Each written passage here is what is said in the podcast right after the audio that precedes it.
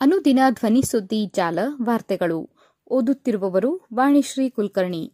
November ಹದಿನೇಳು, ಶುಕ್ರವಾರದ ಬೆಳಗಿನ ವಾರ್ತೆಗಳು. ಉತ್ತರಾಖಂಡ್ ಸುರಂಗ ದುರಂತ, ರಕ್ಷಣಾ ಕಾರ್ಯಾಚರಣೆ ಇನ್ನೂ ಮೂರು ದಿನ. ಆನ್ಲೈನ್ ಔಷಧ ಮಾರಾಟ ನೀತಿ ರೂಪಿಸಲು ಕೇಂದ್ರಕ್ಕೆ ಅಂತಿಮ ಅವಕಾಶ. ಮಾಜಿ ಮುಖ್ಯಮಂತ್ರಿ ಕುಮಾರಸ್ವಾಮಿ ಮೇಲೆ ಇರುವ ಸೇರಿದಂತೆ ಅಕ್ರಮ ಗಣಿಗಾರಿಕೆ ಪ್ರಕರಣದ ತನಿಖೆಗೆ ಮರುಜೀವ. ಬರ ಪರಿಹಾರ ಡಿಸಿಗಳ ಖಾತೆಯಲ್ಲಿ ರೂಪಾಯಿ ಏಳ್ನೂರ ಎಂಬತ್ಮೂರು ಕೋಟಿ. ಫೋಕ್ಸೋ ಪ್ರಕರಣ ಶಿವಮೂರ್ತಿ ಶರಣರ ಬಿಡುಗಡೆ. ಈಗ ವಾರ್ತೆಗಳ ವಿವರ. ಉತ್ತರಾಖಂಡ್ ಸುರಂಗ ದುರಂತ. ರಕ್ಷಣಾ ಕಾರ್ಯಾಚರಣೆ ಇನ್ನು ಮೂರು ದಿನ. ಉತ್ತರಾಖಂಡದ ಉತ್ತರಕಾಶಿ ಜಿಲ್ಲೆಯ ಸಿಲ್ಕ್ಯಾರ ಸುರಂಗದಲ್ಲಿ ಸಿಲುಕಿದ ನಲವತ್ತು ಕಾರ್ಮಿಕರನ್ನು ತ್ವರಿತವಾಗಿ ಹೊರಗೆ ಕರೆತರುವ ನಿಟ್ಟಿನಲ್ಲಿ ಅಗತ್ಯವಿರುವ ಎಲ್ಲ ಕ್ರಮಗಳನ್ನು ಕೈಗೊಳ್ಳಲಾಗುತ್ತಿದೆ. ಆದರೆ ರಕ್ಷಣಾ ಕಾರ್ಯಾಚರಣೆಗೆ ಇನ್ನೂ ಎರಡು ಅಥವಾ ಮೂರು ದಿನ ಅಗತ್ಯವಿದೆ ಎಂದು ಕೇಂದ್ರ ಸಚಿವ ವಿಕೆ ಸಿಂಗ್ ತಿಳಿಸಿದ್ದಾರೆ. ಸುರಂಗ ಸ್ಥಳಕ್ಕೆ ಗುರುವಾರ ಭೇಟಿ ನೀಡಿದ ಬಳಿಕ ಸುದ್ದಿಗಾರರೊಂದಿಗೆ ಮಾತನಾಡಿದ ಅವರು, ಕಾರ್ಮಿಕರು ಸುರಕ್ಷಿತವಾಗಿರಬೇಕು ಮತ್ತು ಅವರನ್ನು ಆದಷ್ಟು ಬೇಗ ಹೊರಗೆ ಕರೆತರಬೇಕು ಎಂಬುದು ನಮ್ಮ ಮೊದಲ ಆದ್ಯತೆಯಾಗಿದೆ. ಈ ನಿಟ್ಟಿನಲ್ಲಿ ಎಲ್ಲ ಪ್ರಯತ್ನಗಳನ್ನು ಮಾಡಲಾಗುತ್ತಿದೆ ಎಂದು ಹೇಳಿದರು. ಸುರಂಗದಲ್ಲಿರುವ ಕಾರ್ಮಿಕರ ಜೊತೆಗೆ ಮಾತನಾಡಿದ್ದು, ಅವರು ಸುರಕ್ಷಿತವಾಗಿದ್ದಾರೆ. ಅಲ್ಲದೆ ಅವರಿಗೆ ಹೆಚ್ಚು ಧೈರ್ಯವಿದೆ. ಅವರಿಗೆ ನಿರಂತರವಾಗಿ ಆಮ್ಲಜನಕ, ವಿದ್ಯುತ್, ಆಹಾರ ಮತ್ತು ನೀರನ್ನು ಪೂರೈಸಲಾಗುತ್ತಿದೆ ಎಂದು ಹೇಳಿದರು. ಸುರಂಗ ಕುಸಿತದ ಕುರಿತು ಉನ್ನತ ಮಟ್ಟದ ತನಿಖೆ ಕೈಗೊಳ್ಳಲಾಗುತ್ತದೆಯೇ ಎಂಬ ಪ್ರಶ್ನೆಗೆ ಮೊದಲು ರಕ್ಷಣಾ ಕಾರ್ಯಾಚರಣೆ ಪೂರ್ಣಗೊಳ್ಳಲಿ, ನಂತರ ಈ ವಿಷಯದ ಬಗ್ಗೆ ನಿರ್ಧರಿಸಲಾಗುತ್ತದೆ ಎಂದು ಪ್ರತಿಕ್ರಿಯಿಸಿದರು. ಆನ್ಲೈನ್ ಔಷಧ ಮಾರಾಟ ನೀತಿ ರೂಪಿಸಲು ಕೇಂದ್ರಕ್ಕೆ ಅಂತಿಮ ಅವಕಾಶ. ಔಷಧಗಳನ್ನು ಆನ್ಲೈನ್ ಮೂಲಕ ಮಾರಾಟ ಮಾಡುವುದಕ್ಕೆ ನೀತಿಯೊಂದನ್ನು ರೂಪಿಸಲು ದೆಹಲಿ ಹೈಕೋರ್ಟ್ ಕೇಂದ್ರ ಸರ್ಕಾರಕ್ಕೆ ಎಂಟು ವಾರಗಳ ಅಂತಿಮ ಅವಕಾಶ ನೀಡಿದೆ. ನೀತಿ ರೂಪಿಸುವ ಪ್ರಕ್ರಿಯೆಗೆ ಕೇಂದ್ರವು ವೇಗ ನೀಡಬೇಕು ಎಂದು ಹೇಳಿದೆ. ನೀತಿಯನ್ನು ರೂಪಿಸಲು ಎಂಟು ವಾರಗಳಲ್ಲಿ ಸಾಧ್ಯವಾಗದಿದ್ದರೆ ಈ ವಿಷಯಕ್ಕೆ ಸಂಬಂಧಿಸಿದ ಜಂಟಿ ಕಾರ್ಯದರ್ಶಿಯು ಮುಂದಿನ ವಿಚಾರಣೆ ಸಂದರ್ಭದಲ್ಲಿ ಖುದ್ದಾಗಿ ಹಾಜರಿರಬೇಕು ಎಂದು ಹೈಕೋರ್ಟ್ ಹೇಳಿದೆ. ಐದು ವರ್ಷಗಳಿಗಿಂತ ಹೆಚ್ಚು ಕಾಲ ಸಂದಿದೆ. ಕೇಂದ್ರ ಸರ್ಕಾರಕ್ಕೆ ನೀತಿಯನ್ನು ರೂಪಿಸಲು ಅಗತ್ಯ ಕಾಲಾವಕಾಶ ಇತ್ತು. ನೀತಿಯನ್ನು ರೂಪಿಸಲು ಕೇಂದ್ರ ಸರ್ಕಾರಕ್ಕೆ ಕಡೆಯ ಒಂದು ಅವಕಾಶವನ್ನು ನೀಡಲಾಗುತ್ತಿದೆ ಎಂದು ಹಂಗಾಮಿ ಮುಖ್ಯ ನ್ಯಾಯಮೂರ್ತಿ ಮನಮೋಹನ್ ಮತ್ತು ನ್ಯಾಯಮೂರ್ತಿ ಮಿನಿ ಪುಷ್ಕರ್ಣ್ ಅವರಿದ್ದ ನ್ಯಾಯಪೀಠ ಹೇಳಿದೆ. ಔಷಧಗಳನ್ನು ಆನ್ಲೈನ್ ಮೂಲಕ ಅಕ್ರಮವಾಗಿ ಮಾರಾಟ ಮಾಡುತ್ತಿರುವುದನ್ನು ನಿಷೇಧಿಸಬೇಕು ಎಂದು ಕೋರಿ ಸಲ್ಲಿಸಿರುವ ಅರ್ಜಿಗೆ ಸಂಬಂಧಿಸಿದಂತೆ ವಸ್ತುಸ್ಥಿತಿ ವರದಿಯನ್ನು ಸಲ್ಲಿಸುವಂತೆ ಕೋರ್ಟ್ ಈ ಹಿಂದೆ ಕೇಂದ್ರಕ್ಕೆ ಸೂಚಿಸಿತ್ತು. ಮಾಜಿ ಮುಖ್ಯಮಂತ್ರಿ ಕುಮಾರಸ್ವಾಮಿ ಮೇಲೆ ಇರುವ ಸೇರಿದಂತೆ ಅಕ್ರಮ ಗಣಿಗಾರಿಕೆ ಪ್ರಕರಣದ ತನಿಖೆಗೆ ಮರುಜೀವ.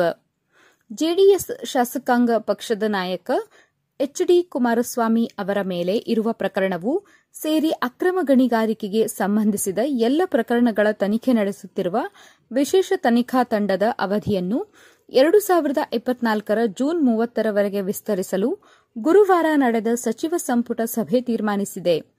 ಮುಖ್ಯಮಂತ್ರಿ ಸಿದ್ದರಾಮಯ್ಯ ಅವರೇ ಈ ತನಿಖೆಯ ಪ್ರಗತಿಯನ್ನು ಕಾಲಕಾಲಕ್ಕೆ ಪರಿಶೀಲನೆ ನಡೆಸುತ್ತಾರೆ. ಒಟ್ಟು ಎಂಟು ತಿಂಗಳು ವಿಸ್ತರಿಸದಂತಾಗಿದೆ ಎಂದು ಕಾನೂನು ಮತ್ತು ಸಂಸದೀಯ ವ್ಯವಹಾರಗಳ ಸಚಿವ ಎಚ್ ಕೆ ಪಾಟೀಲ್ ಅವರು ಸಭೆಯ ಬಳಿಕ ಸುದ್ದಿಗೋಷ್ಠಿಯಲ್ಲಿ ತಿಳಿಸಿದರು.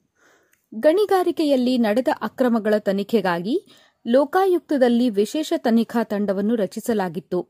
ಇದು ನಿಷ್ಕ್ರಿಯವಾಗಿತ್ತು. ಈ ಬಗ್ಗೆ ಸಂಪುಟ ಸಭೆಯಲ್ಲಿ ವಿಸ್ತೃತ ಚರ್ಚೆ ನಡೆಯಿತು. ಐದು ವರ್ಷಗಳಲ್ಲಿ ನೂರ ಎಪ್ಪತ್ತೆರಡು ಪ್ರಕರಣಗಳಿಗೆ ಸಂಬಂಧಿಸಿದಂತೆ ಪ್ರಾಥಮಿಕ ತನಿಖೆಯೂ ನಡೆದಿಲ್ಲ. ಹತ್ತು ಕ್ರಿಮಿನಲ್ ಪ್ರಕರಣಗಳು ಬಾಕಿ ಉಳಿದಿವೆ. ಎಂಟು ವರ್ಷಗಳಾದರೂ ಒಂದು ಇಂಚು ಮುಂದಕ್ಕೆ ಹೋಗಿಲ್ಲ.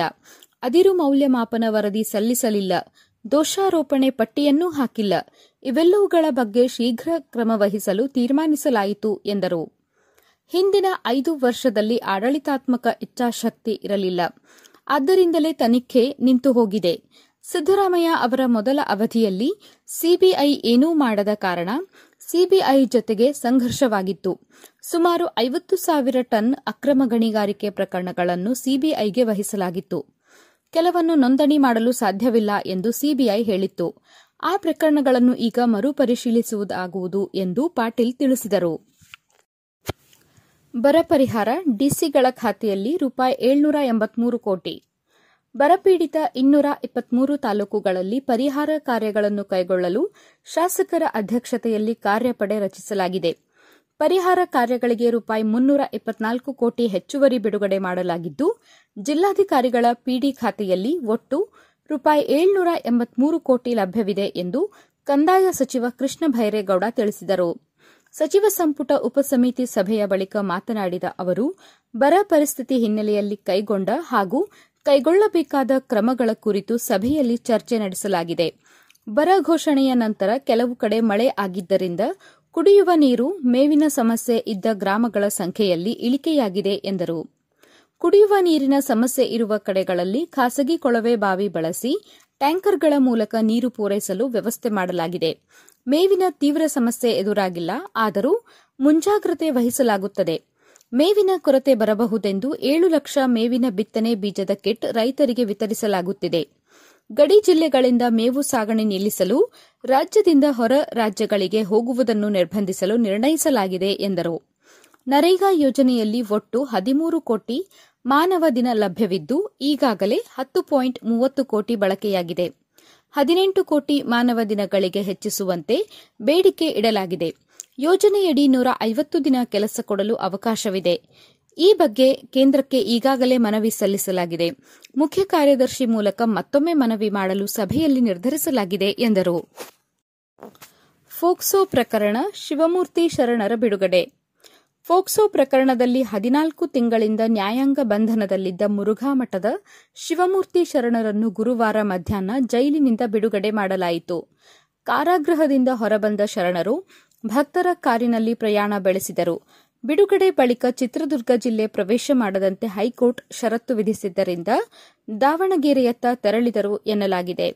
ಇಬ್ಬರು ಪ್ರೌಢಶಾಲಾ ವಿದ್ಯಾರ್ಥಿನಿಯರ ಮೇಲಿನ ಲೈಂಗಿಕ ದೌರ್ಜನ್ಯ ನಡೆಸಿದ ಆರೋಪದಡಿ ದಾಖಲಾದ ಪ್ರಕರಣದಲ್ಲಿ ಶಿವಮೂರ್ತಿ ಶರಣರಿಗೆ ಹೈಕೋರ್ಟ್ ನವೆಂಬರ್ ಎಂಟರಂದು ಜಾಮೀನು ನೀಡಿತ್ತು.